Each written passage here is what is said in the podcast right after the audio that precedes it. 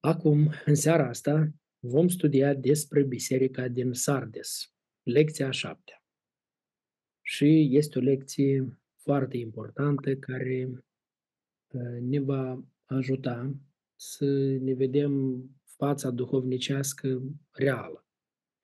Pentru că de obicei oamenii se văd ori mai buni, ori mai răi decât sunt. Și asta este o maturitate spirituală ca să te vezi așa cum ești. Așa cum ești, nici mai mult, nici mai puțin. Pentru că atunci poți acționa corect, poți să te îndrepți, poți sluji, poți face lucrurile corect atunci când te vezi exact așa cum ești, nu altfel. Ei, tare mă rog ca lecția asta să ne ajute. Ce vă amintiți din lecția trecută despre Izabel? Cele mai importante lucruri pe care vi le amintiți din lecția trecută? Lecția trecută am învățat că Izabela da. era o fică de împărat păgân care a fost căsătorită cu Ahab, care era împăratul lui Israel și care avea capitala țării la Samaria. Și ea, atunci când s-a căsătorit cu Ahab, a adus împreună cu ea în țară și credința ei idolatră.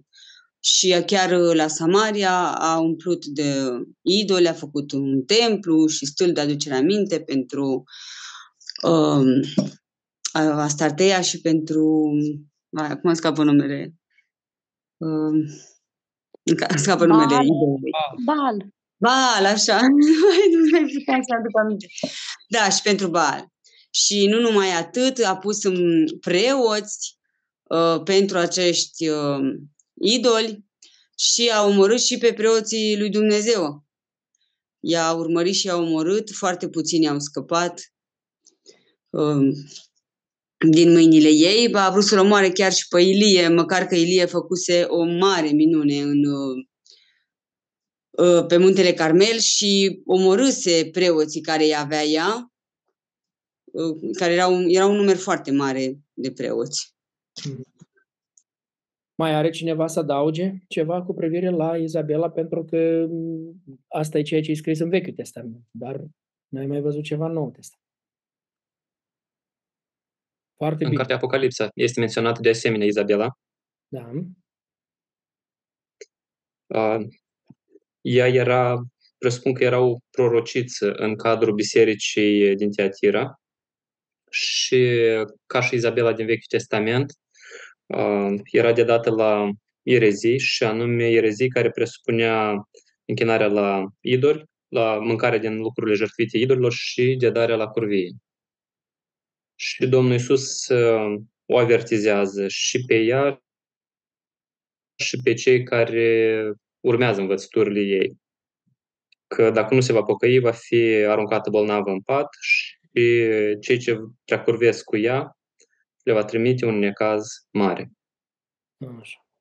Deci și cea din Vechiul Testament și cea descris aici în Apocalipsa au fost idolatre, imorale și au um, corupt poporul Domnului.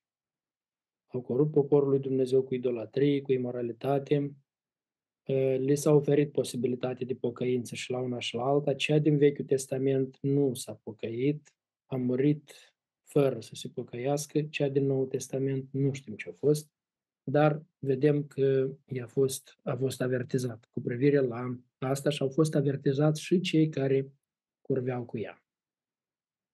Dar ce vă amintiți despre pocăința adevărată? Ce implică pocăința aceasta adevărată din lecția noastră trecută? Părinți adevărat implică o, o schimbare a gândirii uh, totale. Adică dacă până la pocăință omul era de acord cu joase păcătoase, omul îi trai păcătos. Că după ce se pocăi, eu șocote lucru așa ca ceva scârbos, ceva care nu-i place lui Dumnezeu. Și pocăința de să produce la nivelul gândirii. Așa. Ca să se manifeste în faptele noastre zi cu zi. Unii se pocăiesc doar cu rugăciune. și continuu să fac ce ce a făcut. Asta este o pocăință falsă. Pavel spune că aceasta este o pocăință în felul lumii. Întristarea lumii, da? O numește. Da, da. Domnului îi pare rău că a fost prins. Nu-i pare rău pentru rău care Da. l-a făcut. O Asta- pocăință adevărată este o pocăință din inimă care e la nivelul gândirii omului. Adică eu înțelege că asta e ceva grav și nu mai trebuie să fac. Da, da, exact. Exact, Sergiu. Dar cum se manifestă judecata lui Dumnezeu în viața celor care nu se pocăiesc? Iată, în lecția trecută am studiat subiectul ăsta, am urmărit cum se manifestă judecata lui Dumnezeu în viața celor care nu se pocăiesc. Uh, În acolo, în Apocalipsa despre Izabela, Dumnezeu spunea că o va arunca bolnav în pat, că va lovi cu moartea pe copiii ei, pe cei care au prea curvit cu ea. Deci uh, Dumnezeu le dă și suferințe și trupești și pierderi pământești și chiar moartea la final dacă nu vor să se pocăiască. Asta acum, cât sunt aici. Da? Și apoi, uh, în veșnicie, vor trebui să meargă în iad. După, dacă mor nepocăiți, vor trebui să meargă în iad. Vă mai amintiți ceva încă tot legat de judecata lui Dumnezeu? Că au fost încă niște adevăruri importante, le-am văzut în lecția trecută. Am văzut un adevăr important că Dumnezeu la unii mai îngăduie cu judecata. Le mai dă o- un timp până la judecată ca să se pocăiască. Nu Mhm. deodată vine judecata lui Dumnezeu. Numai că unii nu înțeleg lucrurile astea și continuă să trăiască în păcat. Foarte, foarte corect. Am văzut asta. Atunci, ă, ce vă amintiți despre aceea cum trebuie să fie judecata bisericească sau a noastră? Cum noi, noi ca și creștini, ca și sfinți, ca și oameni din biserică, cum trebuie să-i abordăm noi pe cei care sunt în biserică și păcătuiesc? Cum procedăm noi față de ei? Mai întâi să-l mustrăm uh, unul la unul și dacă a primit uh, mustrarea, atunci se oprește. Da. Dacă nu primește, atunci mai chemăm un martor și dacă nu primește nici în acest caz, să fie pus, uh, să fie adus în fața bisericii.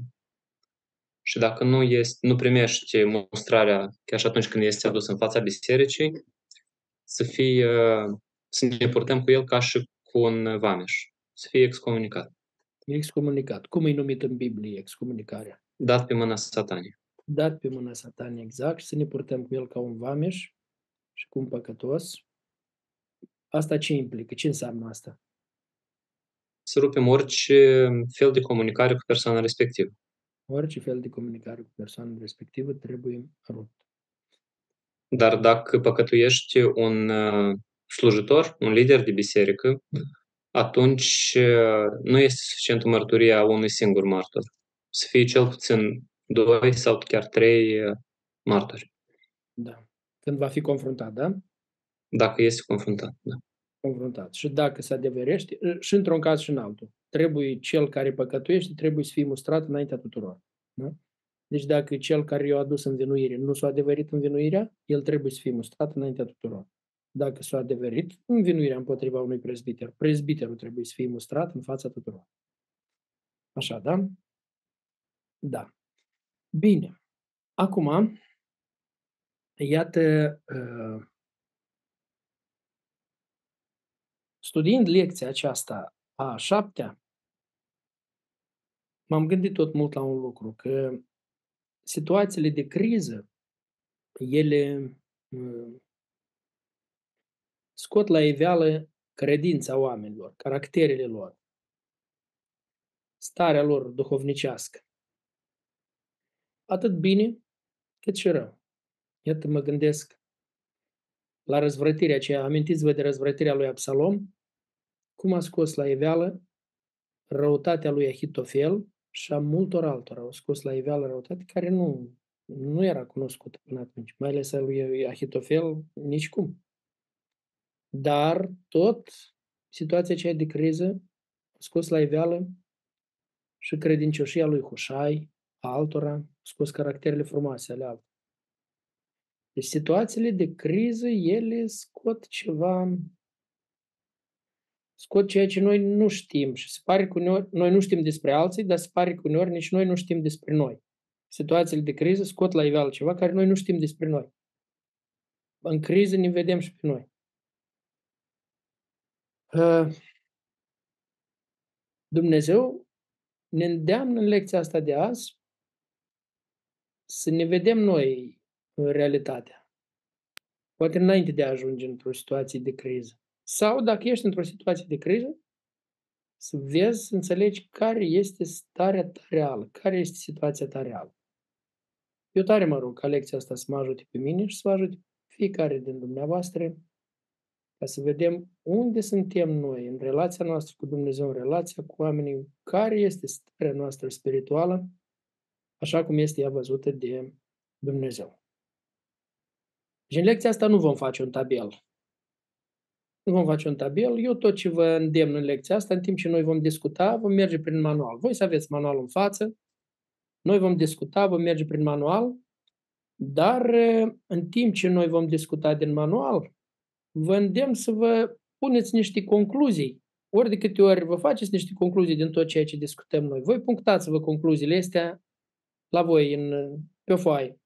Apoi când vom ajunge la concluzii, noi să discutăm concluziile acestea din lecții care ne le-am scos. Așa că, prima dată, hai să citim textul ăsta. O persoană să ne citească Apocalipsa 3, de la 1 la 6 și noi toți să urmărim bine. Îngerul bisericii din Sardes scrie, Iată ce zice cel ce are cele șapte duhuri al lui Dumnezeu și cele șapte stele. Știu faptele tale, că îți merge numele că trăiești, dar ești mort. Veghează și întărește ce rămâne care e pe moarte, căci n-am găsit faptele tale de săvârșite înaintea Dumnezeului meu. Aduți aminte dar cum ai primit și auzit. Ține și pocăiește-te. Dacă nu veghezi, voi veni ca un hoț și nu vei ști în care ceas voi veni peste tine. Totuși, ai în Sardes câteva nume care nu, nu și-au mânjit hainele. Ei vor umbla împreună cu mine, îmbrăcați în alb, fiindcă sunt vrednici. Cel ce va, va birui va fi îmbrăcat astfel în haine albe. Nu-i voi șterge, nu-i voi șterge nici de cum numele din cartea vieții și voi mărturisi numele lui înaintea Tatălui meu și înaintea îngerilor lui. Cine are urechi să asculte ce zice biserice, bisericilor Duhul. Amin. Așa. Cred că ați observat că totdeauna felul cum se descrie Domnul nostru Isus Hristos are de-a face cu ceea ce vorbește. Ceea ce, vor, ceea ce descrie dă mai multă autoritate, mai multă putere apoi la mesajul pe care vrea să el spună bisericii. De exemplu, la textul trecut, o vrut să arate că el judecă, o accentuat pe ceea că el judecă și va pedepsi descrierea lui. Acum, descrierea asta tot are vreo legătură cu subiectul, cu tot ceea ce discută, cu lucrurile care le spune. Și Domnul Isus se descrie aici ca cel care are cele șapte duhuri ale lui Dumnezeu. Haideți să vedem ce am aflat despre cele șapte duhuri. În materialul din ziua a doua am avut despre cele șapte duhuri. Despre asta am studiat. Vreau să rog pe cineva să ne spună doar din cartea Apocalipsa ce a aflat și ce a înțeles despre cele șapte duhuri, doar din cartea Apocalipsa. Chiar avem, da, trei, trei texte din Apocalipsa. Că ele stau înaintea scaunului de domnie al lui Dumnezeu, Aha. din Apocalipsa 1 cu 4. Așa. Și din 4 cu 5 sunt sau forma de lemn de foc care stau înaintea scaunului de domnie și ele sunt uh, cele șapte duhuri ale lui Dumnezeu. Uh, din Apocalipsa 5, deja mielul despre care se spune că stă înaintea scaunului de domnie, avea șapte ochi. Apoi acești șapte ochi reprezintă aceste șapte duhuri ale lui Dumnezeu care sunt trimise peste tot pământul. Deci cele șapte lempi dinaintea scaunului de domnie și șapte ochi ai mielului reprezintă unul și același lucru, șapte duhuri ale lui Dumnezeu care sunt trimise peste tot pământul. Dar din Zaharia capitolul 4, tot capitolul 4, Zaharia l-am citit, bancă trebuie să și desenăm ca să înțelegem mai bine ce se referă acolo. Ce ați aflat din, de aici, din, carte, din capitolul 4 din Zaharia, despre cele șapte duhuri? A fost ceva aici? Zaharia, în Zaharia este descrisă o vedenie în care Zaharia a văzut un sfeșnic cu șapte candele, care sunt ochii Domnului, și ochii aceștia cu, tre- cu treieră tot pământul. Asta e tot ce ai scris? Sau din tot, toată imagine, cum, desenul acela? Când ați făcut desenul acela, ați înțeles ceva mai mult din el? Ați observat ceva mai mult când ați făcut desenul? Eu sper că voi l-ați făcut. La punctul 2 se cerea să faceți un desen. Ce ați mai înțeles încă? Nu vă temeți să spuneți. Dacă e ceva greșit, nu e nicio problemă. Nu, nu da, sunt eretice aici. Stați liniștiți. Deci învățăm toți. Nu vă temeți să spuneți ceea ce ați observat. Da, în vedenia aceea mai avea în vedere și construcția templului, din ce am înțeles eu, că zice că Zorobabil a început um, um, constru- um, asta, construcția templului și a zis că tot el o va izbăvi și zicea că acești șapte ochi prive, vor privi cu bucurie cumpăna din mâna lui Zorobabil, adică lucrarea pe care el o făcea. O aprobau, nu? Că priveau cu bucurie, erau aprobau ceea ce, lucrarea aceasta. Și apoi mai vorbea despre cei doi măslini care stăteau de o parte și de alta sfeșnică, dar nu știu dacă în lecție e vorba despre asta. Da. Nu s-a desfășurat subiectul cu cei doi măslini. Da? Doi măslini, doi măslini alimentau sfeșnicul ăsta cu un de lemn continuu și sfeșnicul ardea. Da? Mai vrea cineva să ne spună, dar ce, care e rostul la șapte duhuri aici, în capitolul ăsta 4? Acolo ni s-a dat și contextul, ce este contextul, ce se întâmplă, care e rostul lor.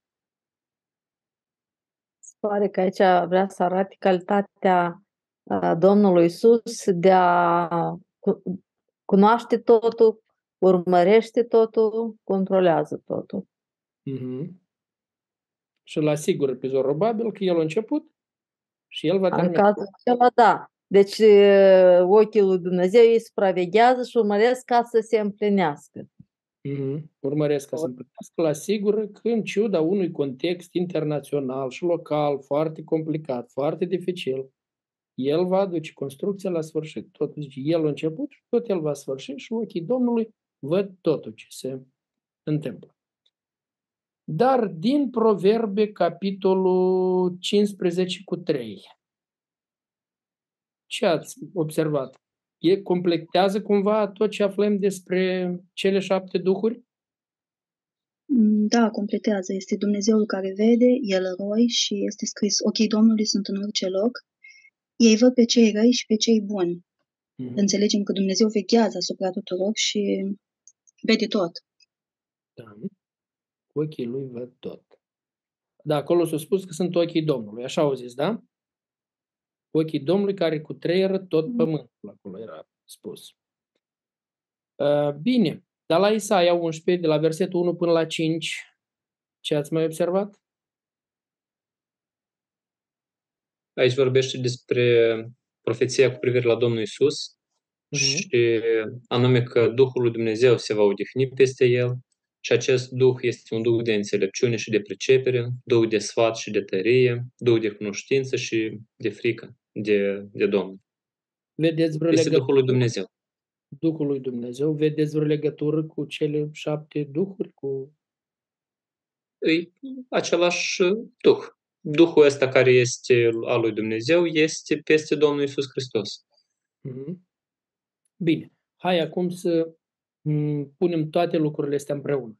Deci când Domnul Iisus a spus să-mi ziceți ce credeți că are El în vedere când zice eu sunt cel care țin cele șapte duhuri, ce are în vedere, la ce vrea să spună cu asta, ce accentuează cu asta și ce legătură are cu tot, tot ce va vorbi mai apoi. Domnul Iisus este omniscient. Mm-hmm. El știe tot, El vede tot. Mm-hmm este omniscient, tot așa cum este Dumnezeu. Omniscient, da? Cunoaște absolut totul, vede tot. Și nici nu poate fi înșelat. Nu poate fi înșelat. Chiar vede totul, vede tot pământul, vede totul absolut. Nu poate fi înșelat. Nu dă greș. Că mai departe le spune, eu știu foarte bine starea voastră. El vede care este starea lor. Nu poate să-i zic cineva, ei, nu înțelegi, nu știi, nu... Nu, vrea să arate că este absolut nelimitat în a vedea, a tot știutor, omniscient, cum ați spus voi, vede toate lucrurile și le cunoaște. Noi vom ajunge apoi cu Apocalipsa și vom studia și despre cei doi martori, vom studia mai multe lucruri și o să ne mai întoarcem înapoi la textul ăsta când vom studia atunci. De-aia nu ne oprim acum să vedem ci cu măslinii, ci cu... Nu intrăm în detaliile astea. Pe noi ne interesează numai detaliul ăsta. Deci prin, prin tot ceea ce am văzut ne arată că cunoaște, cunoaște totul, este tot pământul, cunoaște omnisciența lui Dumnezeu și aici e omnisciența lui Domnului nostru Iisus Hristos. El este omniscient, cunoaște totul. Și asta țineți minte bine, pentru că s-ar putea întâmpla cineva care neagă divinitatea Domnului Isus, spune că El nu e omniscient. Iată, aici avem un ternic argument aici. Aici în Apocalipsa, când va trebui să-l scoateți argumentul ăsta, când va, aduce, va ajunge în discuție subiectul despre omnisciența Domnului nostru Isus Hristos. Acum, haideți prima dată să vedem cum este starea spirituală a bisericii acesteia din Sardes. Cum descrieți starea spirituală a bisericii din Sardes? În baza la aceste șase versete, cum ați descriu? Este o stare nu, nu bună. De ce nu e Pentru că, deși ei trăiesc, ei sunt de fapt morți. Ceea ce ne dă de înțeles că ei trăiesc fizic, dar duhovnicește sunt morți. Nu, acolo spune, îți merge numele că trăiești. Da. Deci asta e reputația care o au. Oamenii cred despre ei, cei din jur, cei care îi privesc numele. Nu? Îți merge numele că trăiești, că ești bine și totul e bine. O reputație bună are. Dar în realitate zice, ești mort, nu mai trăiești. Nu mai rămas viață. Mm. Dar din versetul 2, ce vedem? Cum este? Pe moarte. Mi se aduce aminte cum au primit uh-huh. Mai târziu, la 3. La da. 3 spune să-ți aduce aminte. Da, îi spune... Am, am cer iertare, da. Da. Zice... Le amintești ca să le să-și aducă aminte și să păstreze ce mai au. Dacă și mai este ceva viu, da. asta e moarte, da? Zice... În ceea ce vedem, practic, generală e moarte, da? practic e pe moarte, dar ceva o mai rămas, o sămânță, o mai rămas undeva ceva care trebuie să încolțească. Și de aceea trebuie să revină la învățătura din tâi, la dragostea din tâi, hai să zicem. Aha, și în baza la ce spune Domnul Isus că este așa? E moarte? Mai este ceva care, care e pe moarte. Dacă și-a mai rămas ceva, e pe moarte. În baza la ce? Versetul 2. Din El zice, n-a găsit faptele lor desăvârșite înaintea Domnului Dumnezeului lor. Așa este. Faptele deci, nu sunt desăvârșite. Deoarece Iisus Hristos știe, este Dumnezeu, El vede și știe toate cele. Și de aceea El le aduce aminte că are ceva împotrivă și le spune foarte clar faptele care uh, nu sunt bune. Da. Așa. Din versetul 3 mai vedem ceva care ține de starea lor, starea lor. Încă nu vorbim despre ceea ce trebuie ei să facă, dar starea lor.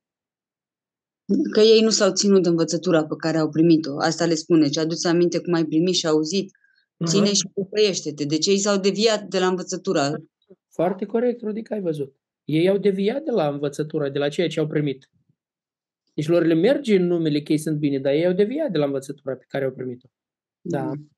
Aici este și un ceva subtil, pentru că mulți oameni zice, trebuie să ținem cum am primit. Dar nu, trebuie să ținem cum am primit în cuvânt, nu neapărat cum am primit de la oameni. Exact. Că poate am exact. primit rău, poate ne-a fost vestit rău, trebuie să ne venim la cuvânt să vedem. Foarte corect. Foarte corect.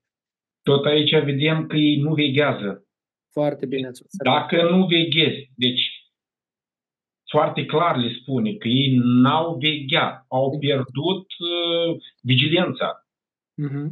Deci au deviat, nu au vegheat și au deviat. Dar până ce reputația merge bine, ați observat asta. Deci, dintr-o parte, lucrurile astea se văd, lucrurile astea le constată cineva dintr-o parte. Încă nu. În mod general, lucrurile astea nu sunt constatate. Dintr-o parte, totul arată bine. Dar versetul 4 arată ceva despre starea lor? Da, că sunt uh, câțiva care nu și-au murdărit hainele. Așa, dar restul? Mm. Cei mai mulți? Majoritatea. sunt- Ne arată că și-au mânjit hainele ceilalți. Da, cei mai Asta e mulți. ce majoritatea. invers arată. Mhm. Doar o mică parte nu s-au uh, murdărit. Majoritatea și-au mânjit hainele. Zice un mic număr care nu și-au mânjit hainele. Majoritatea și-au mânjit hainele. Așa. Ehm, Da. Atât până aici, care descrie starea. Am văzut care este starea lor. Acum,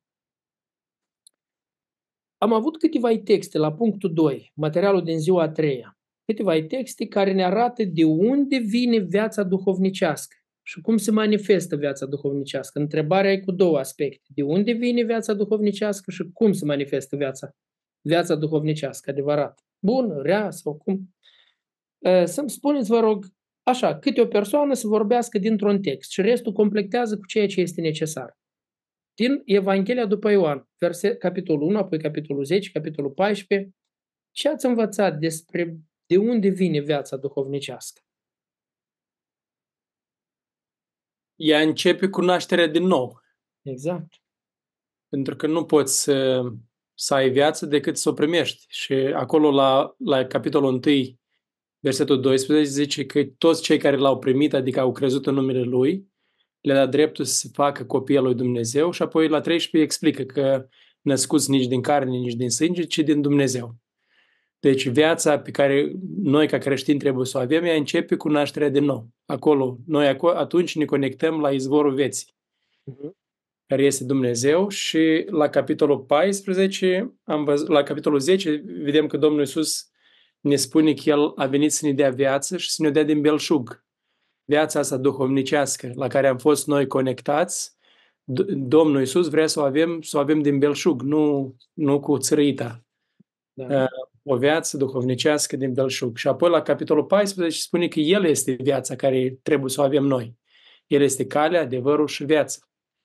Deci El este viața care, care trebuie să fie în noi și care trebuie să o căutăm noi. Corect. Mai are cineva să spună, să completeze cumva la versetul ăsta? Înainte ca să mergem. Deoarece, deoarece întrebarea este de unde vine, atunci putem concluziona că vine de la Dumnezeu prin Isus Hristos. Foarte corect. Foarte corect. Deci nu există viață duhovnicească pentru un om care nu s-a născut din nou. Dacă nu ești născut din nou, nu poți avea o viață duhovnicească. Tot ce faci este o mimare care nu, tot, toate încercările altor oameni nu sunt altceva decât niște mimări. Ele sunt mimări, dar de ele nu, nu-i realitatea acolo. Acolo nu-i real. Nimic. Viața reală, cu adevărat duhovnicească, este numai pentru un om care s-a născut din nou. Așa că dacă nu ești născut din nou și ești prezent aici cu noi la studiu sau asculți această înregistrare, dacă nu ai avut experiența nașterii din nou, tu nu ești un om duhovnicesc. Oricine ai face, poate te gândești că am dat, uh, dau zecială. Poate te gândești că am construit o troiță la poartă. Uh, Poate te gândești că, da, păi eu am sponsorizat construcția bisericii din sat. Sau poate te gândești că am fost la Ierusalim, sau poate te gândești, da, am vizitat toate, toate mănăstirile din toate, nu știu, din toată țara, sau din nu știu câte mănăstiri. Am fost la Muntele Atos, am fost nu știu care, nu știu ce lucruri am făcut. Sau nu, știu, nu, dacă nu ai nașterea din nou, nu înseamnă nimic altceva. Începutul vieții duhovnicești, punctul de pornire a vieții duhovnicești, este nașterea din nou și asta e posibil numai în Domnul nostru Isus Hristos, numai prin credință în Domnul Isus Hristos.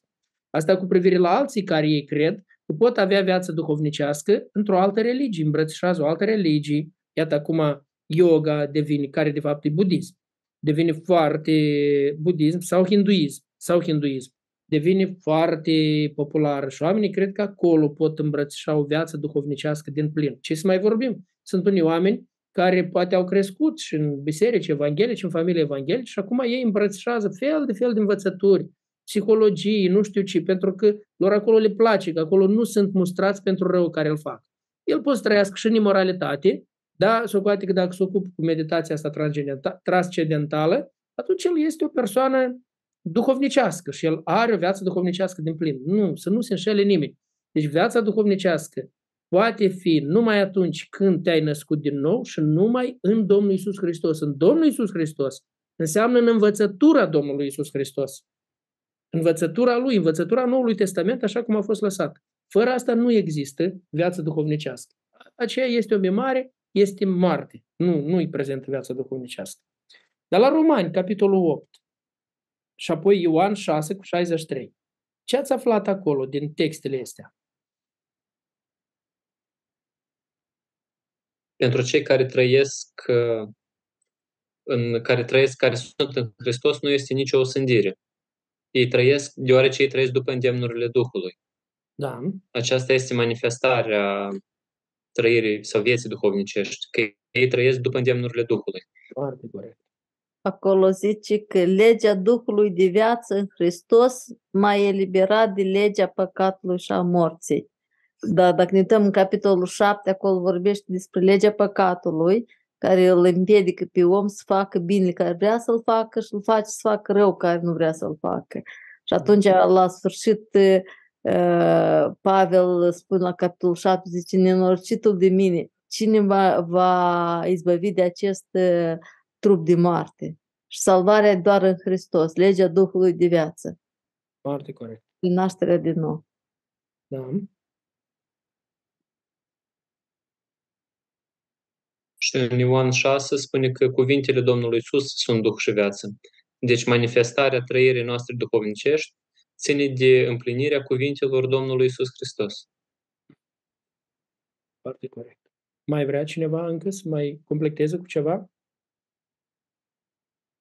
Duhul este cel care dă viața. Uh-huh. Odată ce nu primim Duhul Sfânt, ce nu trecem prin, prin pocăință de plină și nu primim pe Iisus Hristos ca Domn și Mântuitor și nu ne naștem din nou, nici cum nu putem să avem Duhul și nici cum nu putem să avem viață. Da, da. unii se gândesc că au viață aici pe pământ, dar nu înțeleg că viața reală este viața veșnică. Așa. Deci înseamnă, din primul text am văzut, fără naștere din nou, nu este posibil să fii un om duhovnicesc, să ai viață duhovnicească. Fără Domnul Isus Hristos, rămânând în El, în învățătura Lui, nu poți avea o viață duhovnicească. Acum aici mai completează ceva. Dacă nu ai Duhul Sfânt, în Biblie spune, cine nu are Duhul lui Hristos, nu este a Lui. Dacă un om n-a primit Duhul lui Dumnezeu, Duhul lui Isus Hristos, nu este a lui Hristos. Mai mult, nu e suficient numai să-l ai Duhul Sfânt. Duhul Sfânt trebuie să-l ă, să umble după îndemnurile Duhului. Să fii umplut de Duhul Sfânt, să umbli după îndemnurile Duhului. Viața duhovnicească înseamnă o viață în care ești călăuzit de Duhul Sfânt și umbli după îndemnurile Duhului Sfânt. Trăiești fiind călăuzit de Duhul Sfânt. Asta e viața duhovnicească. Deci ceea ce înseamnă că un om care a primit Duhul Sfânt, are Duhul Sfânt, el poate și să întristeze Duhul Sfânt. Nu vă amintiți? Spune acolo, nu întristați pe Duhul Sfânt. Nu stingeți Duhul, spune într-un alt loc, deci nu poate să stingă Duhul. Duhul năzuiește să facă lucruri frumoase pentru Dumnezeu. Duhul te îndeamnă, ridică-te și mergi la lucru. Mergi, că avem de lucru, mergi să facem lucrare, mergi să facem misiune, hai să facem așa. Firea stinge Duhul, omul stinge Duhul, lasă, acum mai relaxez, mai fac și alții, la, oi mai avea când și așa mai departe. Stingeți Duhul. Asta nu e viața duhovnicească. Viața duhovnicească este să mergi, să simți bine îndemnurile Duhului și să te lași călăuzit de Duhul Sfânt. Și totdeauna să-L întrebi pe Dumnezeu, Doamne, cum îndemn, cum eu trebuie să procedez? Călăuzește-mă cu Duhul tău. Sau Duhul te îndeamnă să faci ceva care ți-e foarte inconfortabil, nu, nu, nu-ți convine asta să faci. Dar trebuie lucrul acela să-l faci unde te îndeamnă Duhul Sfânt. Fără asta nu, nu poate fi o viață duhovnicească. Dar la Efeseni 1 cu 13 și apoi 2 de la 1 la 5. Ce ați văzut acolo despre o viață duhovnicească? De unde vine, cum se manifestă viața duhovnicească? Eram morți în greșelile noastre, scrie la Efesen 2, 1 la 5, trăiam în păcat, trăiam după mersul lumii acesteia, dar uh, prin Domnul Isus Hristos, din nou, prin Domnul Isus Hristos, după ce am auzit Evanghelia mântuirii și am crezut în Domnul Isus Hristos, am fost pecetuiți cu Duhul Sfânt, uh-huh. care ne, este, ne-a fost făgăduit. Și, din nou, uh, vedem că prin Duhul Sfânt nu trăim după îndemnurile firii pământești, ci după cele ale Duhului Sfânt, călăuziți de Duhul Sfânt. Deci dacă acolo ne spunea despre nașterea din nou, că fără naștere din nou, la nașterea din nou începe viața duhovnicească. Uitați bine că aici la Efeseni ne spune foarte concret cum începe viața duhovnicească. Zice, după ce aud cuvântul adevărului, aud Evanghelia, aud cuvântul adevărului, și încă n-a început viața duhovnicească. Așa ajunge viața. Omul este adus aproape de viața duhovnicească. Aude cuvântul Evangheliei. De asta noi mergem și îl spunem, vorbim la toți cuvântul Evangheliei și căutăm să-l facem cât mai înțeles posibil cuvântul Evangheliei, să-l audă. Vrem oamenii să fie expuși la cuvântul Evangheliei.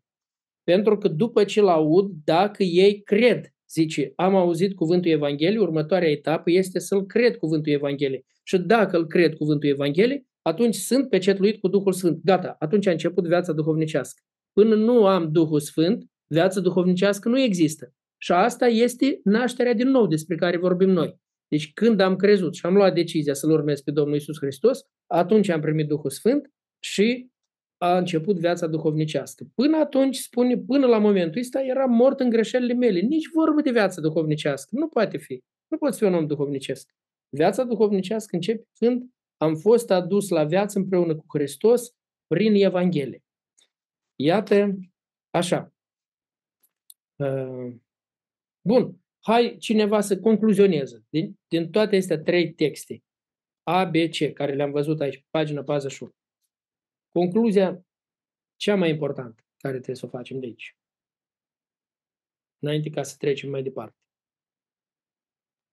Fără nașterea din nou, fără a primi Evanghelia, crede și a, a, a trăi așa cum spune Dumnezeu, să fie sursa, să fie Biblia, Cuvântul lui Dumnezeu, și fără a te naște din nou și fără a intra în legământ cu Domnul Isus Hristos, ă, fără pocăință nu-L primești pe Duhul Sfânt și fără Duhul Sfânt nu poți avea o viață duhovnicească. Așa, foarte corect. Acum, haideți să dați pagina la 42, să vedem ce urmare are faptul dacă noi cu adevărat suntem a lui Hristos. Dacă noi cu adevărat suntem a lui Hristos, suntem oameni duhovnicești, ce urmare are faptul ăsta?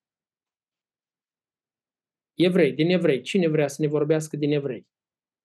În evrei 3 uh, cu 6 mi se spune că uh, Domnul Isus este credincios peste casa lui Dumnezeu, dar casa lui Dumnezeu suntem noi, dacă păstrăm până la sfârșit încrederea nezguduită și nădejdea în El, în Domnul Isus și în cuvântul care ni l-a vestit. De asemenea, ne spune că dacă nu veghem ca să nu avem o inimă rea și necredincioasă, atunci putem fi despărțiți de Dumnezeu. Inima noastră ne poate despărți de Dumnezeu, pentru că ne duce la împietrire. Și Uh, nu putem fi părtași ai lui Hristos sau rămânem părtași ai lui Hristos doar dacă păstrăm până la sfârșit încrederea nezbuluită cum am avut-o la început când am crezut. Mhm. Ce? Da. Și celălalt, celălalt text? Sau aici, dacă mai are cineva să completeze la textul ăsta, dacă anumite lucruri care le-ați văzut aici. În versetul 12 și 13 e foarte important că inima noastră poate fi împetrită prin uh, înșelăciunea păcatului. Uh, și atunci uh, asta arată despre un om care a primit viața lui Hristos, un om care trăiește, dar atunci când, când lași păcatul în viața ta, el poate să-ți împetrească înapoi inima. Și asta este un pericol pentru noi. Exact. Și aici este condiționat suntem casa lui dacă păstrăm până la sfârșit încrederea nezguduită și nădejdea cu care ne lăudăm. Ne-am da. făcut părtașul lui Hristos dacă păstrăm până la sfârșit încrederea nezguduită de la început. Da. Ceea ce vedem că, de fapt, condiția pentru a fi născut din nou este credința. Dar, totodată, este vorba despre o credință care mai târziu după ce am fost născut din nou, ea se vede în fapte, care dovedește încredințarea noastră. Deci faptele noastre dovedesc credința noastră. La 1 Corinteni 15, versetele 1 și 2, ce vedeți? Vedem că prin Evanghelie, prin credință în Domnul Isus Hristos, noi suntem mântuiți. Nu există o altă cale de mântuire. Uh-huh. Suntem mântuiți doar dacă am primit Evanghelia din nou, dacă am rămas în ea așa cum am primit-o, corect, conform cuvântului lui Dumnezeu și dacă o ținem așa cum ne-a fost propovăduită, de fapt este și îndemnul pentru biserica din Sardes, de Sardes care are Domnul Isus. Da. Și dacă nu se văd faptele, avem credință, dacă faptele nu se văd, degeaba am crezut. Nu știu, dacă schimbăm Evanghelia, că acolo poate nici nu atâta pe fapte spune. La 15 acolo ei schimbau Evanghelia că ei negau uh, învierea. O Evanghelie în care nu mai cred în înviere. Acolo încă nu era vorba de fapte. Evanghelie în care doctrinar au renunțat la, la credința în înviere. Că în tot capitolul ăsta 15 demonstrează învierea. Și zice, dacă voi nu mai țineți Evanghelia cum ați primit-o, atunci degeaba ați crezut în ea. Așa zice, nu? Deci degeaba, degeaba ați mai crezut. Ce înseamnă vorba asta degeaba? Ce înseamnă degeaba ai crezut în Evanghelie? Ce implică? Nu are niciun rost. Adică? De ce am crezut în Evanghelie? Ca nu mai aduci mântuire. Ca să fiu mântuit, nu? De aia am crezut în Evanghelie, ca să fiu mântuit. Deci ce scot în evidență? Și un text și altul, A, B, aici, ce scot în evidență? Rămânerea, statornicia până la sfârșit uh-huh. Și vedem că poți ții o Evanghelie care nu e Evanghelie. Da? Um, și poți să te înșeli și omul poate să creadă că crede ceva care de fapt nu corespunde cu adevărul. Și de fapt adevărul acela care îl ține și nu corespunde cu Evanghelia nu mântuiește. Corect. De asta nu trebuie să te... Deviază de la Evanghelie, de la adevărul ăsta. Credința nu înseamnă acceptarea că Dumnezeu există. Exact. Stare mentală. Deci ea presupune cunoașterea Evangheliei, recunoașterea că cunoștințele astea, da, eu sunt de acord și cred că așa stau lucrurile și o încredințare de plină, adică trăiești potrivit cu ceea ce ai învățat din Evanghelie. Da. Aici? În Evanghelie mai este a o studia, a o cerceta permanent, perseverent. Nu pur și simplu am fost botezat din nou și atât. Am uitat despre ea. Aceasta e fapta, ne vorbește despre faptul că nu am rămas în ea, doar am rămas la partea inițială. Deci, permanent trebuie să ne desăvârșim în Cuvântul lui Dumnezeu. Numai aceasta, ca fapte, ne vorbește despre uh, nădejdea noastră spre mântuire. Acum, aici, o învinuire care o aduce Domnul Isus Hristos Bisericii din Sardes, zice, nu am găsit faptele tale desăvârșite. Ce înseamnă expresia asta, fapte desăvârșite? Poate cineva să ne spună? Dacă nu înțelegem bine expresia asta, atunci nu putem înțelege mai departe ce, la ce se referă Domnul Isus. Aceasta înseamnă să nu devieze de la cuvântul care l-am primit de la început. Deci mai ales da, acolo a fost definiția din limba greacă. Deci, important. Deci să rămâi strict. Să nu, să nu fii încolțit nici de un fel de învățătură eretică. Să nu se dedea, să, fii, să vegheze, să fii vigilent asupra uh, altor învățături. Deci să primească și să dezvolte exact așa cum au primit-o.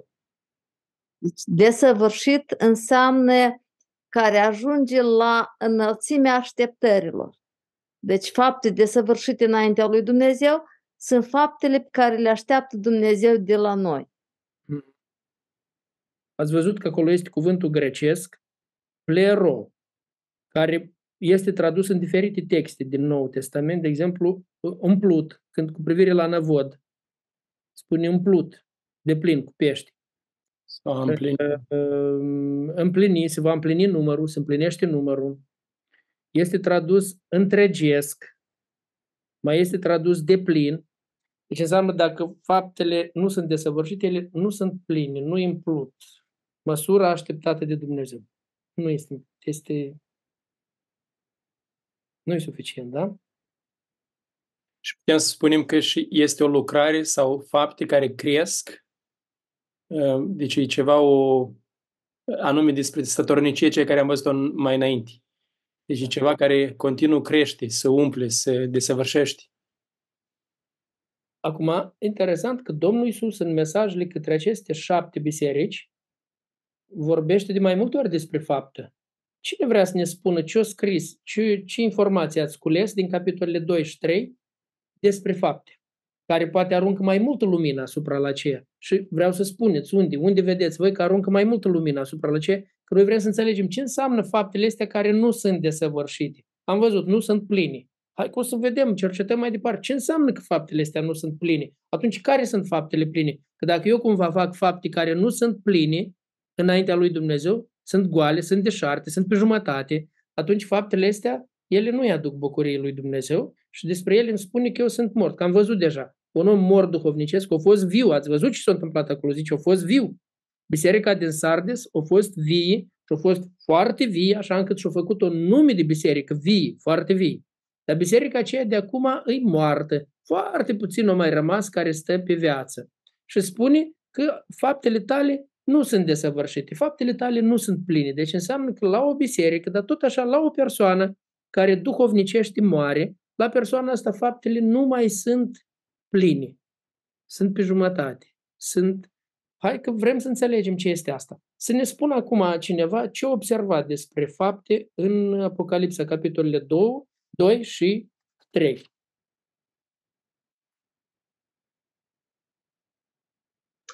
Uh, eu am găsit că Domnul Isus vorbește despre faptele bisericilor, începe cu biserica din Efes și îi spune că știu faptele tale și asta este ca o laudă, dar apoi o mustră că și-a părăsit dragostea din tâi și atunci îi zice întoarce-te la faptele din tâi.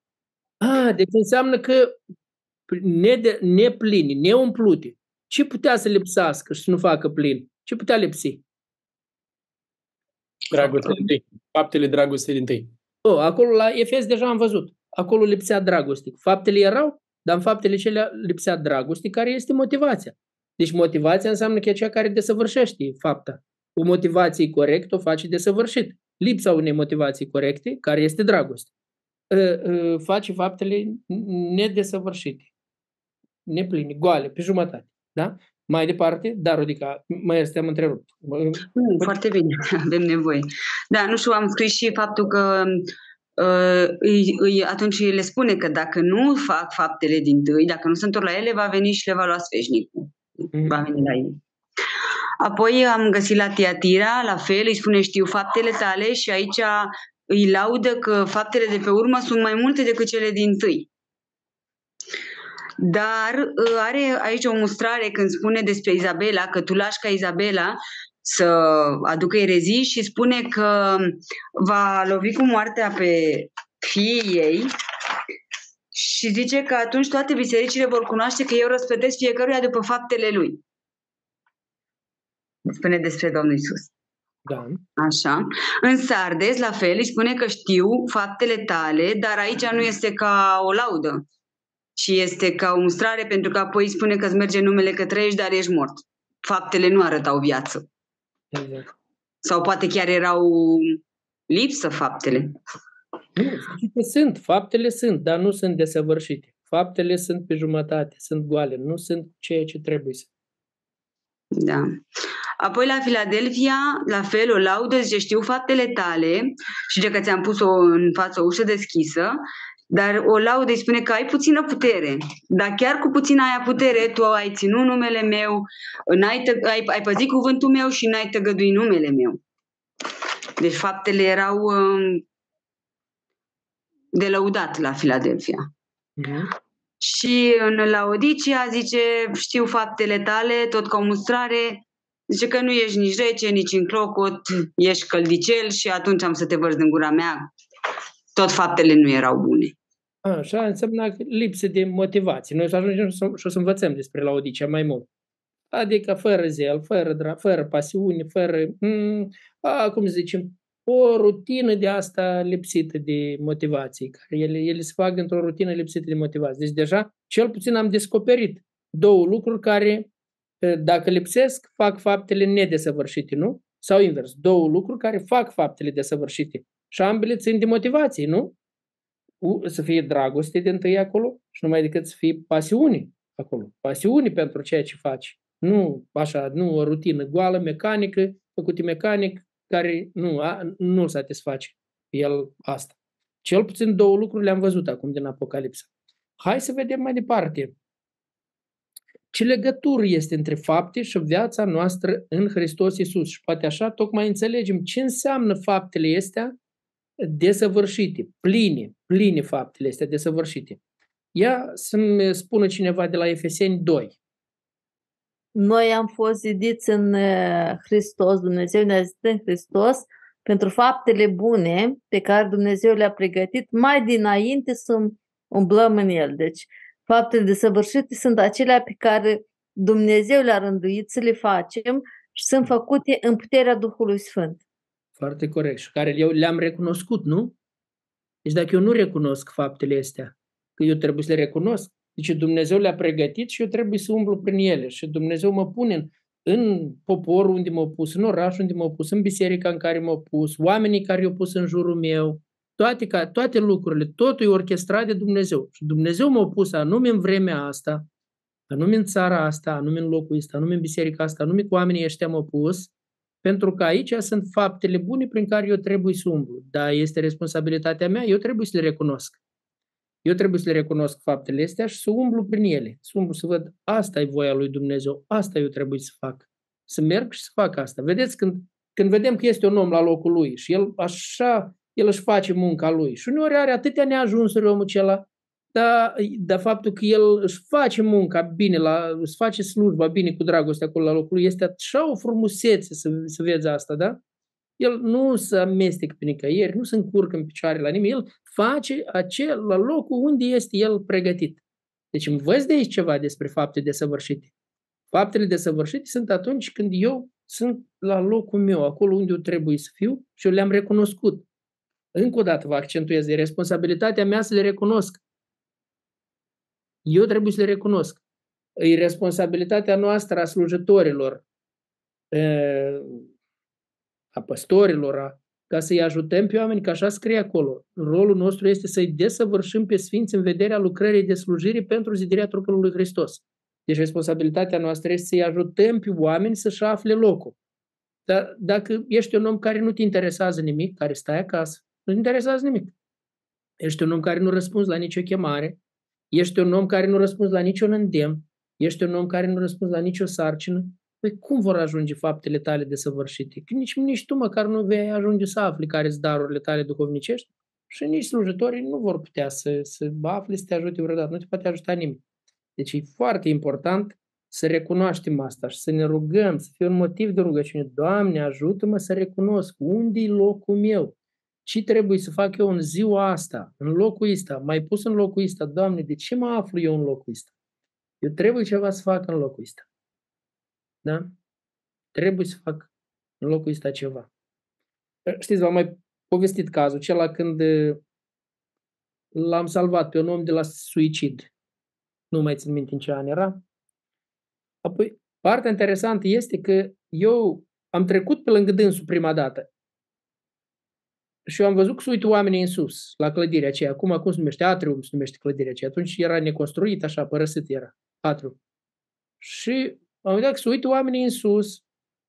M-am uitat și eu în sus. Și l-am văzut pe celălalt că vrea să se sinucidă. Și am gândit, vai, vai, zic, ăsta, el crede că se termină problemele, dar la el se încep problemele, când sare, adevăratele probleme se încep după ce sare de acolo. Doamne, trimite pe cineva să-l oprească. M-am gândit. Și s-a aprins becul roșu la semafor și am plecat mai departe. Atunci Duhul Sfânt îmi spune, te-am trimis pe tine. Și întâmplător te Tu crezi întâmplător, treci tocmai în momentul ăsta, treci pe aici. Dar eu tot am încercat să luăm gândul. Ei, cine o să mă primească mine acolo? Stă poliția, ori să mă... Ai încercat? Vezi, asta e lupta care îți duci. Dar ce? Nu pot eu face nimic, nu suntem nimic. Ai încercat? Tu te acolo. Dacă te duci și el zice nu, te acasă și gata. Dacă ai încercat la semafor, m-am întors înapoi și am venit. M-a apropiat de poliție, am spus, făcut-o pe vașnic, așa, eu sunt preot, am zis, azi mă prezentam preot, Vasile Filat, acolo cum era pe Eu sunt preot, în limbajul lui am vorbit. S-a uitat așa, da, părinte, eu zic, vreau să mă duc, da, părinte, du-te, du-te încolo. M-am dus, acolo el era turc. Eu nu aveam cu cine vorbi, că eu nu mă puteam înțelegea cu el. Mă aștepta vreo două ore o venit televiziune, o venit câte lume a venit acolo.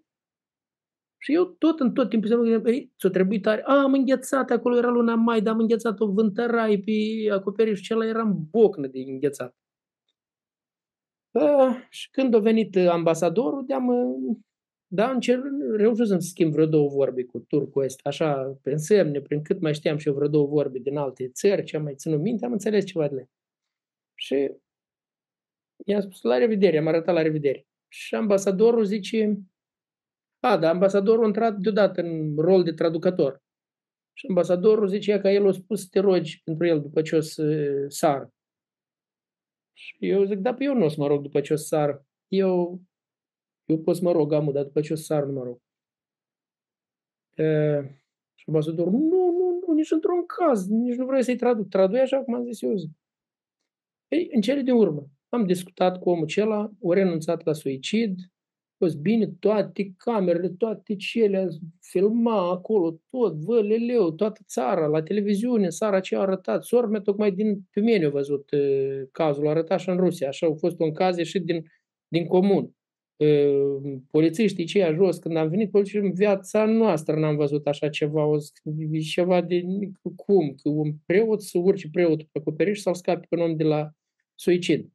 E, asta, evident, a fost o faptă frumoasă de care eu tare m-am bucurat, de care o viață a fost salvată, o faptă pe care Dumnezeu a vrut să o pună în lumină, că să o vadă tot, să fie filmată, să fie făcut tot. Dar eu tocmai trecem pe alături de ea, nici nu m-am gândit că eu trebuie să fac asta.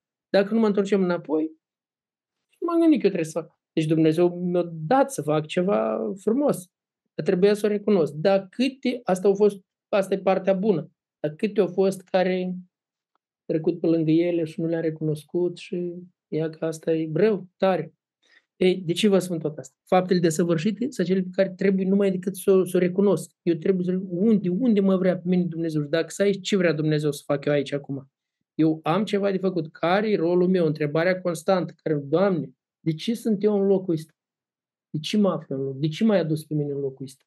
De ce se întâmplă asta? De ce să... Și apoi de multe ori situații astea grele, complicate, care incomode tare, incomode.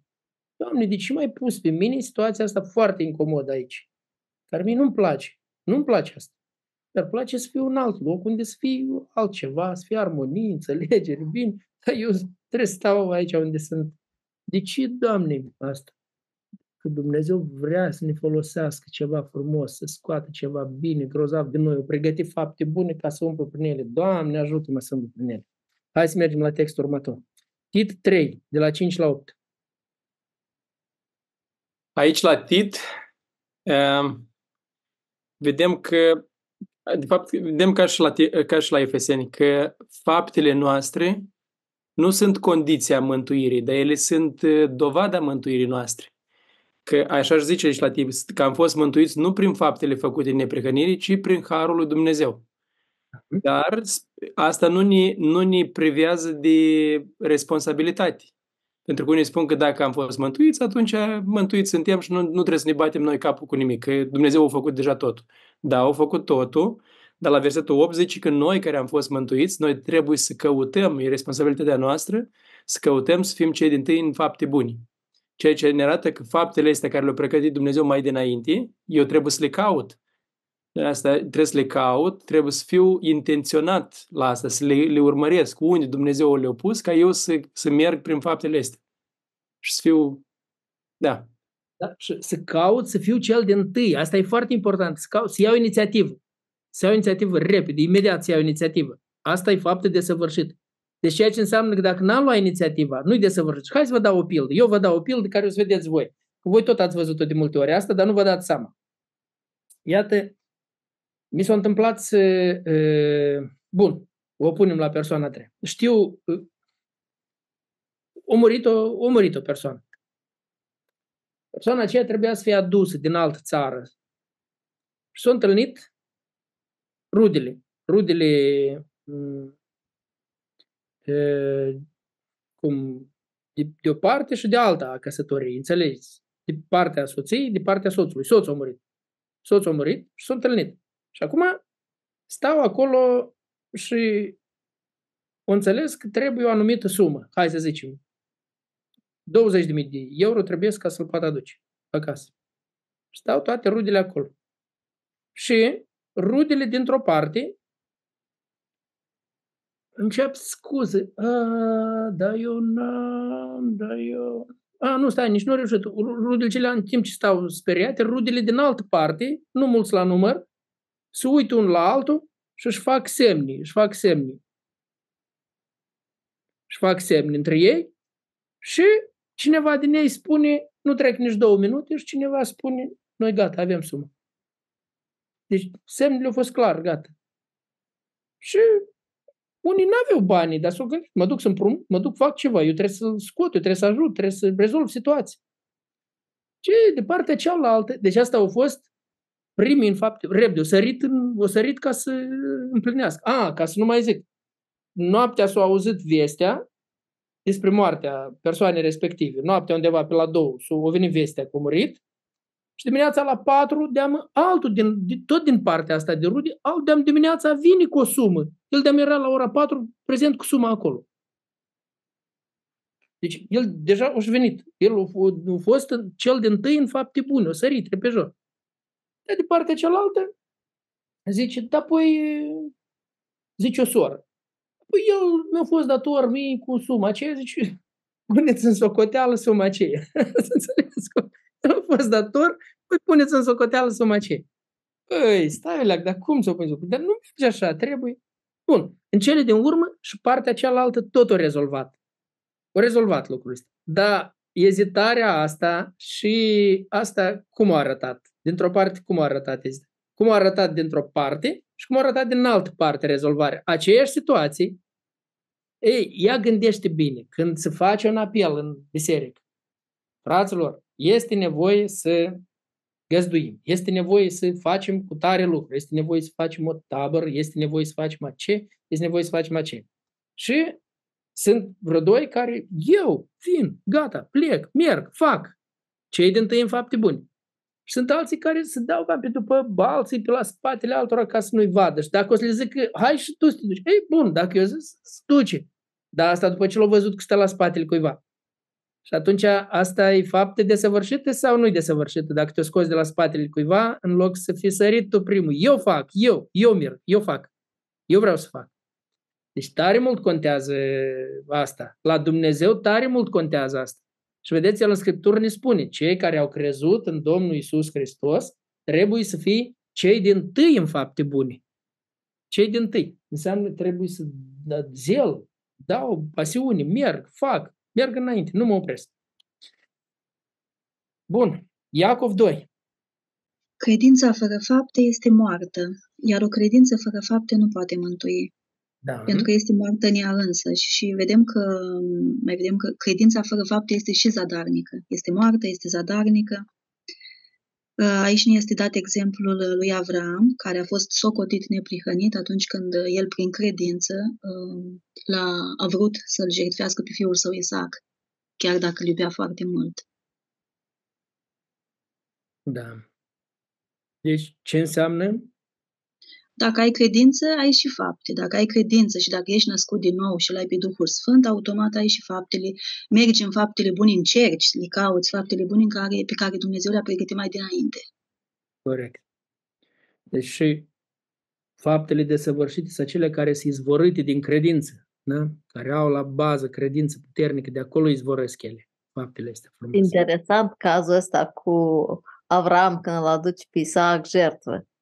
Deci el nu dă averea la săraci, nu hrănește toată lumea, ceea ce face, din punct de vedere omenește, putea să zic că e o nebunie. Deci el își aduce copilul jertvă. Dar anume credința asta, mine foarte mult m-a, m-a uimit faptul că când Dumnezeu a cerut să-l aduc pe Isaac jertve, deci asta el Avram pur și simplu își punea toate e, făgăduințele făcute Dumnezeu pe altar, pentru că toate făgăduințele erau legate de Isaac. Dar Avram nu zice, dar de ce, Doamne, că asta nu-i potrivit cu cuvântul Tău, că e împotriva făgăduințelor, că așa nu se poate. Deci Dumnezeu i-a spus și interesant cuvânt spune că a doua zi, dis de dimineață, a luat pe fiul său și s-a pornit la drum. Da. Foarte corect. Mergem acum la, iată, aici un îndemn pe care le dă.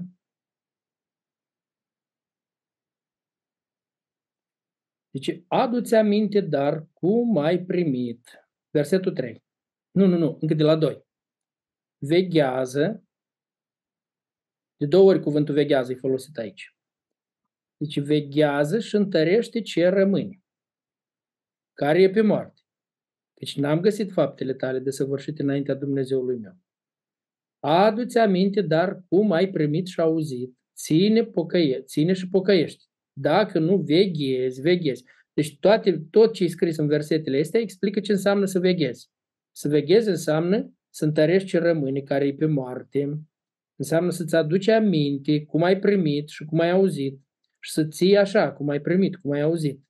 Să te pocăiești acolo unde nu-i drept, nu-i bine, sunt drepți lucrurile. Zice, dacă nu veghezi, voi veni ca un hoț și nu vei ști în care ceas voi veni peste tine. Uh, spuneți-mi, vă rog, ce legătură ați văzut între Apocalipsa 3, de la versetul 1 la 6 și 1 Tesaloniceni 5, de la 1 la 6? Tot câte 6 versete și tot la început de capitol, și unul și altul. Ce paralele ați observat aici?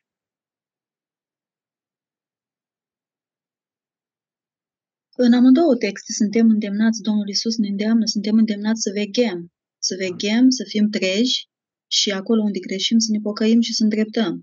Dar nu putem îndrepta dacă nu rămânem treji, trebuie să fim treji și asta înseamnă să rămânem în cuvânt, să studiem și imediat să aplicăm. Corect. Altceva? Ce ați mai observat?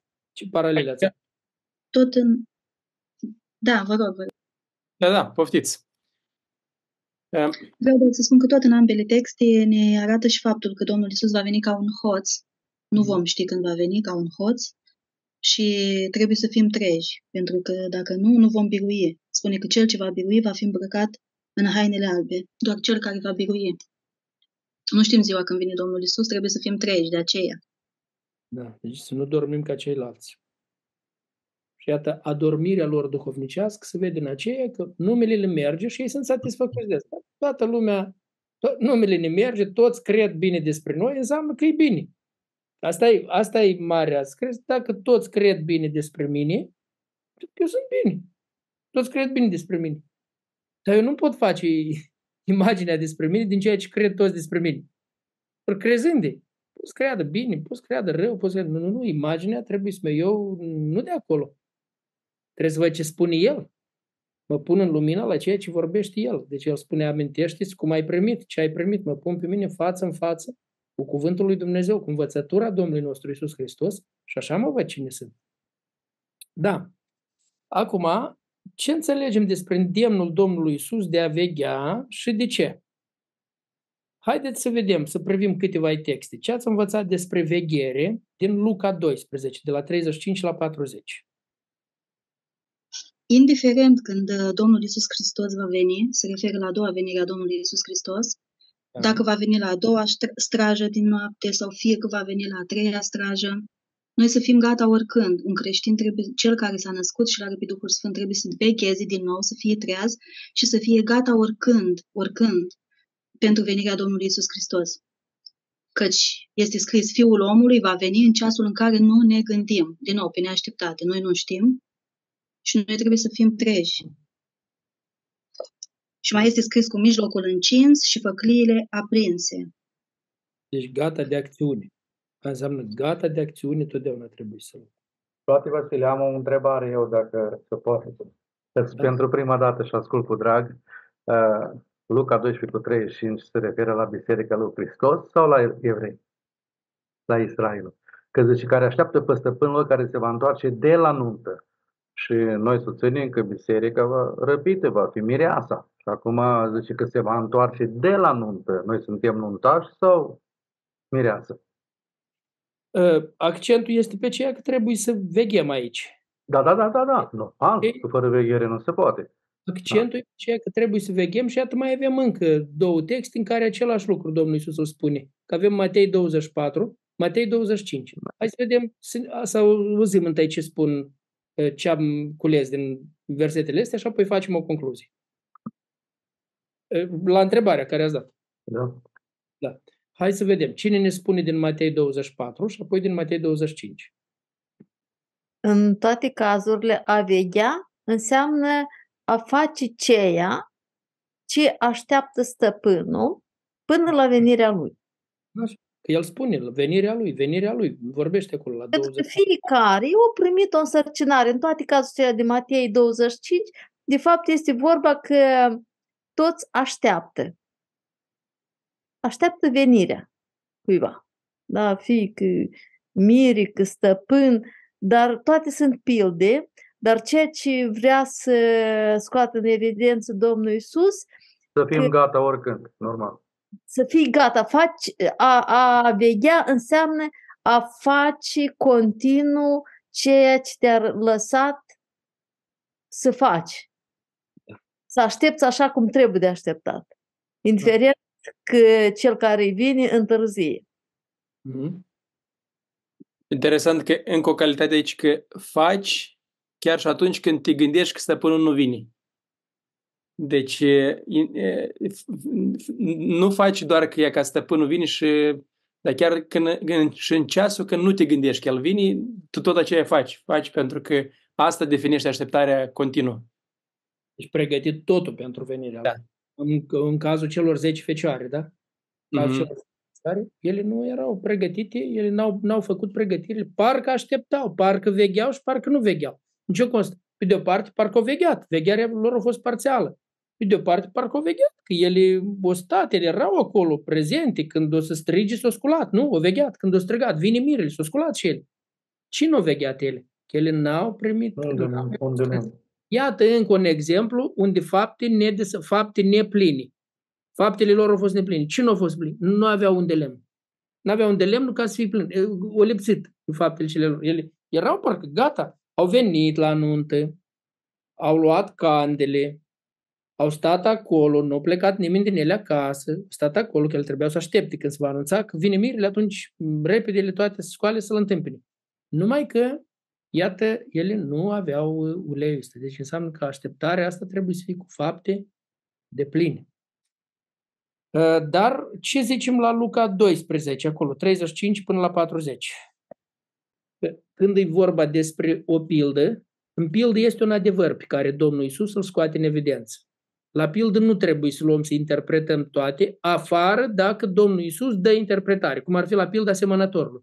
Când Domnul Isus spune asta e asta, asta e asta, asta e asta.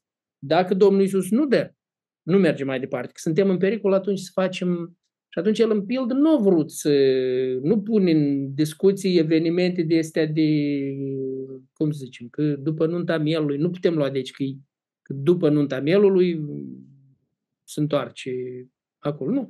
Tot, tot ce spune aici, chiar ne mai dă pe urmă alte texte, unde ne spune că așa trebuie să așteptăm venirea Lui, venirea Domnului nostru Isus Hristos, care a doua Lui venire. Asta o așteptăm Venirea Lui să o așteptăm în felul ăsta.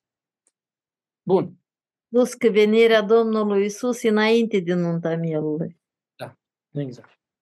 Acum, hai să mergem la uh, o ultimă întrebare.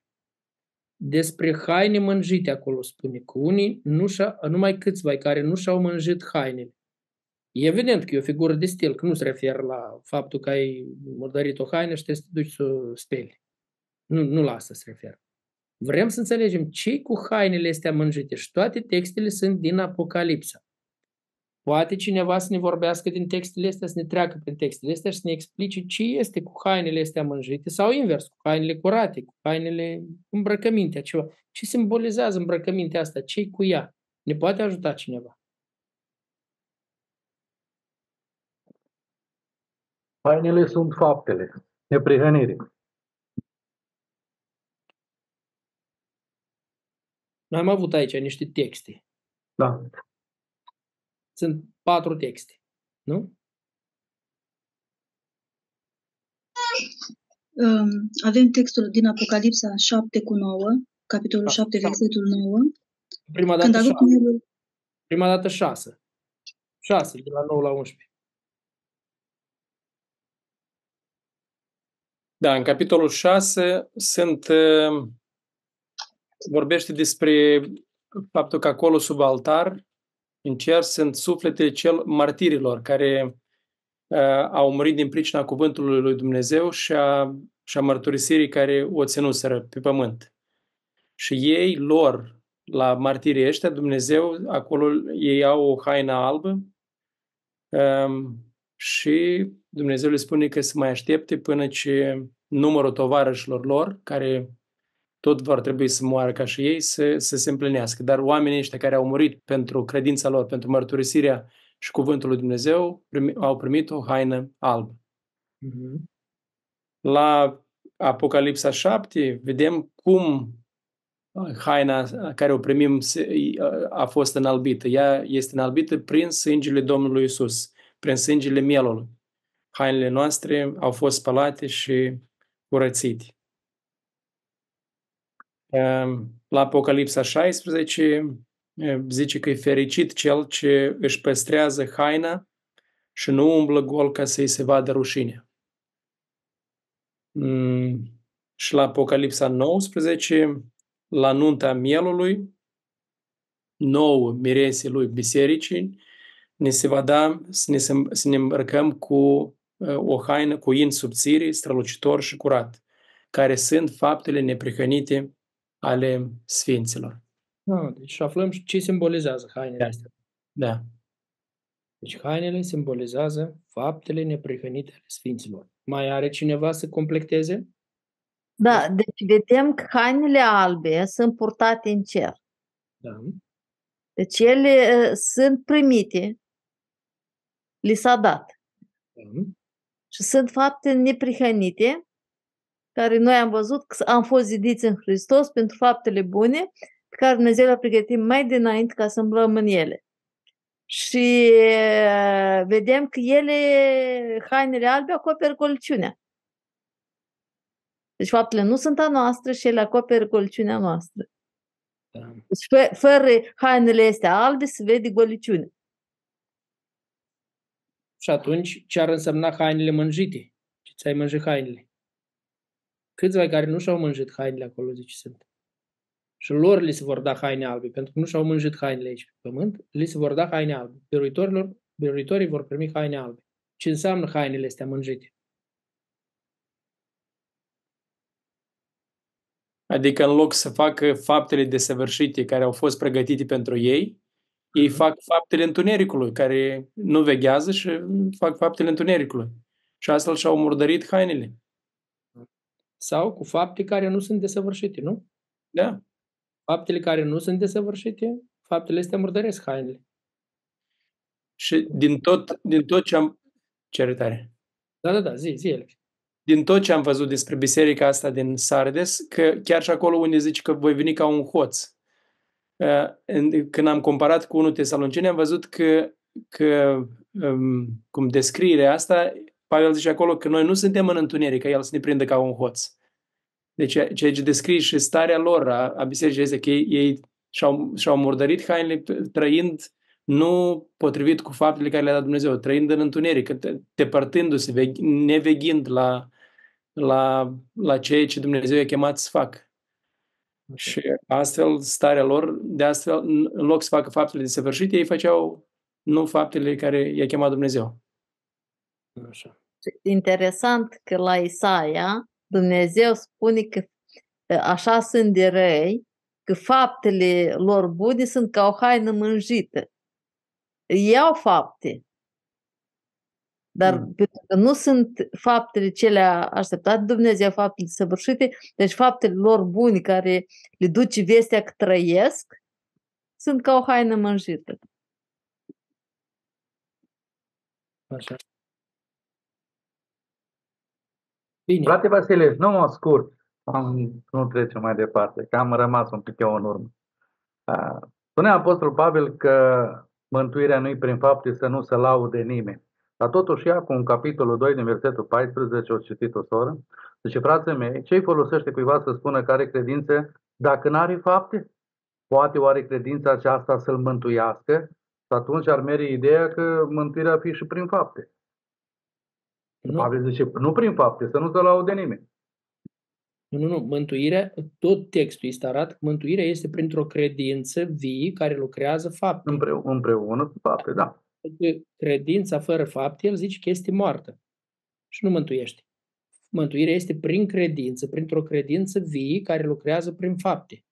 De asta el zice că dacă cineva zice că eu numai prin credință sunt mântuit, nu, nu, nu, nu, nu, zice credința vie, credința adevărată, că tot capitolul acela vorbește credință vie și moartă. Credința vie lucrează împreună cu fapta. Faptele. Lipsește. Fapta este o credință moartă care, care nu mântuiește. Am da, înțeles. Și eu ceva. Acolo la Iacov, capitolul 2, este dat exemplu cel cu Avram. Și acolo zice că atunci când Avram a adus pe Isaac jertve, atunci s-a împlinit cuvântul care zice Avram a crezut pe Dumnezeu și lucrul acesta a fost socotit ca neprihănire. Deci credința aceea care l-a mântuit atunci în capitolul 15 s-a, rea- s-a arătat în fapt în capitolul 22 când a adus pe Isaac jert. Foarte corect, foarte corect. Și tot așa cu Rahav, credința ei, ea au crezut, credința ei s-a arătat între aceea, cu riscat și eu ascuns pe oamenii ăștia. Cu riscat cu viața ea, viața ei. Hai să-mi spuneți acum ce concluzii v-ați făcut din lecția noastră de azi. Um, lucru care m-a marcat pe mine cel mai important este că pe Domnul Iisus nu-L poate înșela nimeni. Uh, noi ne putem înșela cu cugetul nostru, îi putem înșela pe cei din jur, dar El știe totul și judecă totul și răsplătește totul. Așa că este foarte important să ne asigurăm că suntem în voia Lui. Și faptele noastre sunt desăvârșite în ochii Lui, nu în ochii oricui ar fi mai departe de El. În fața Domnului contează motivația cu care facem faptele. Corect. Și dragostea umple, le face desăvârșite faptele noastre. Dragostea, râvna, faptul că merg primul, că merg primul, n-aștept să fiu împins din urmă, da? Asta, asta cu totul altfel este trecută fapta. Alta e când am fost împins din urmă să fac un lucru, alta e când eu singur am mers, eu vreau, eu vreau să fac asta. Ceea ce Domnul Iisus Hristos spune bisericii din Sardes, uh, paralel cu textele pe care, prin care am trecut astăzi, vedem că uh, vedem că biserica, biserica din Sardes, ea uh, spune acolo că îți merge numele că trăiești, dar ești mort. Asta înseamnă că avea, fapt, avea lucrare, avea, eu știu, lucrări a biserica asta, dar uh, lumea nu vedea, părea că este vie, dar totuși Domnul Iisus Hristos știe și cunoaște totul și vedem că trebuie să stăm atenți să umblăm în faptele bune. Motivația este și trebuie să, să urmăm, să studiem serios și să aplicăm și să vedem care sunt faptele noastre, faptele bune pe care Dumnezeu le-a pregătit mai dinainte, pentru că doar aceia sunt biruitori. Și vedem aici, în versetul 2, Zice că faptele tale desăvârșite, n-au, faptele tale n-au fost găsite desăvârșite înaintea Dumnezeului meu. Și atunci, dacă nu umblăm în, celea, în acele pregătite de Dumnezeu mai dinainte, degeaba este zadarnic. Și am mai văzut că poți să începi bine, poți să primești viață, să te naști din nou, dar dacă nu veghezi, te poți spăta, te poți... Și atunci Domnul Iisus dă soluția. Ține și pocăiește. Și veghează din nou ca să, ca să nu se mai întâmple asta. Și am mai văzut că viața asta noastră, care vrea Domnul Iisus să o vadă din plin în noi, ea este în El și în cuvântul Lui.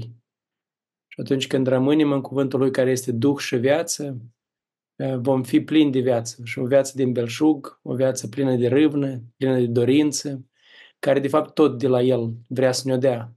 Noi doar să fim cu inima deschisă, să o, să o primim și să, să o căutăm permanent. Bine, hai să vă dau, vă las niște întrebări pentru aplicare, întrebări la care să vă gândiți. Ce cred oamenii despre tine și faptele dovedesc că este așa. Cu alte cuvinte, ce cred oamenii corect despre tine. Corect, este așa. Corespunde cu imaginea ta. Starea ta spirituală. Uite, oamenii cred asta. Și asta corespunde. A doua întrebare este ce fapte și atitudini ale inimii tale nu mai corespund numelui pe care l-ai în fața oamenilor. Oamenii cred una, dar e alta. Nu corespunde numelui pe care l-ai în fața oamenilor. Care sunt cele mai importante fapte ale credinței tale din 2022, 23, din 2023, din anul ăsta în care suntem noi. Suntem la sfârșit de an.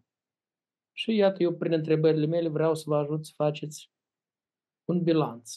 Care sunt cele mai importante fapte ale credinței tale din 2023? Următoarea întrebare este așa. A lipsit ceva faptelor tale în 2023? Ce anume? Și de unde știi asta? Următoarea întrebare.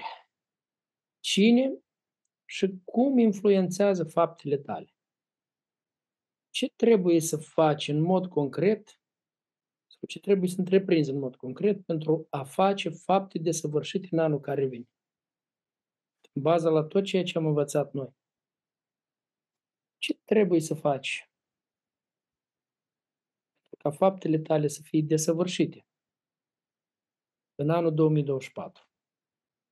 Dacă îți vei face o analiză bună, te va ajuta grozav să identifici ce nu-i bine, cu siguranță că vei vedea cum trebuie îndreptate lucrurile și numai decât grăbește să acționezi. Acționează, că tare, tare mult vă încurajez când vă întâlniți la grupul de studiu biblic să discutați, să împărtășiți cum aplicați lucrurile acestea, să împărtășiți ce ați descoperit când ați meditat la întrebările astea. Apoi să împărtășiți cum ați acționat în baza la întrebările astea pe care vi le dau. Nici nu vă dați seama ce încurajare o să fie pentru toți și cât de mult va contribui asta la creșterea spirituală a fiecărui om din grup. Tare mult îi rog pe liderii grupelor de studiu biblic să conducă în discuții, numai decât în discuții, să, să înceapă cu asta, să discutați partea aplicativă, cum aplicăm, cum aplicăm, cum, cum lucrurile se întâmplă în viața noastră, ce schimbări au loc în viața noastră.